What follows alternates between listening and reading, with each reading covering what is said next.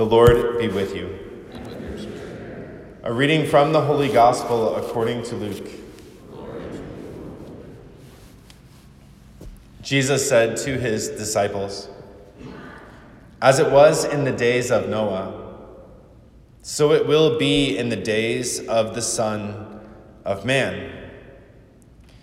They were eating and drinking, marrying and giving in marriage, up to the day that Noah entered the ark. And the flood came and destroyed them all. Similarly, as it was in the days of Lot, they were eating, drinking, buying, selling, planting, building. On the day when Lot left Sodom, fire and brimstone rained from the sky to destroy them all. So it will be on the day the Son of Man is revealed. On that day, someone who is on the housetop and whose belongings are in the house must not go down to get them. And likewise, one in the field must not return to what was left behind. Remember the wife of Lot. Whoever seeks to preserve his life will lose it, but whoever loses it will save it.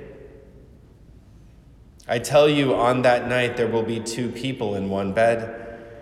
One will be taken, the other left. And there will be two women grinding meal together. One will be taken, the other left.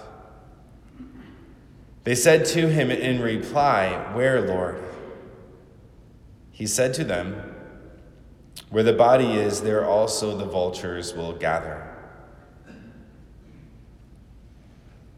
The Gospel of the Lord.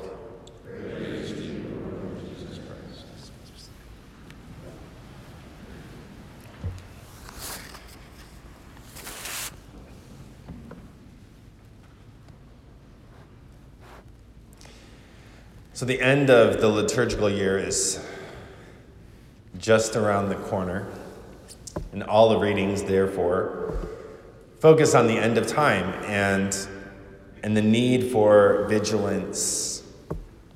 The need for vigilance.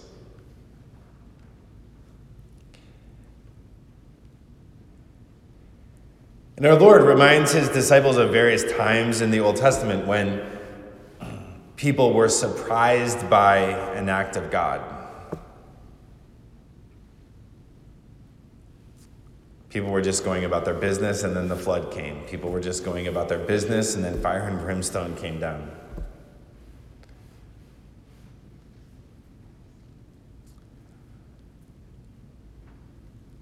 And he says, So it will be at the coming of the Son of Man that that we'll also be going about our business when our Lord comes again. And his exhortation is to always be waiting for him, and to always be waiting for him.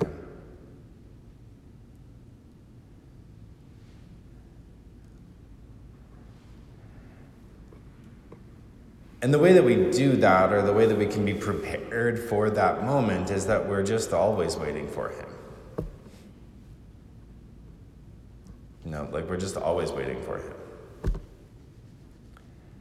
That every single day we're waiting for him and waiting for him to see like how he's going to show up at our workplace today.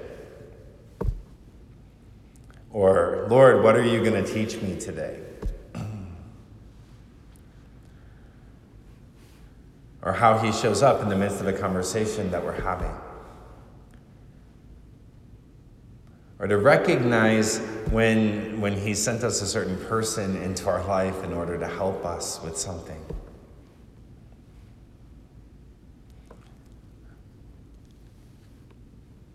And having that kind of vigilant disposition where we're always looking for how our Lord is going to show up, then we'll always be ready when He comes. And in the second letter of St. John, he writes to the community and he, he talks about the deceivers who go into the world and they don't acknowledge Jesus Christ is coming in the flesh. And there were people who were saying, well, that was just like a spirit. Or we fall into saying, well, he was just like a person who was a great teacher, but he wasn't really God. And, and we can also fall into that error when we, we fail to believe or to see that, that our Lord is active in our life right now, that, that our Lord has ways of showing up in our life right now, that our Lord is really interested in our life right now. Because He is really interested.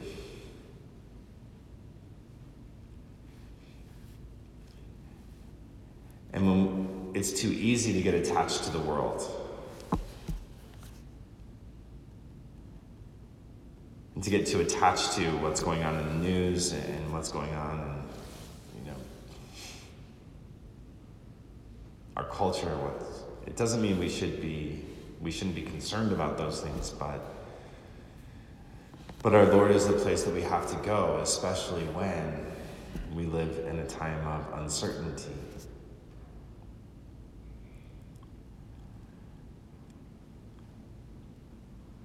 especially when we live in a time of uncertainty.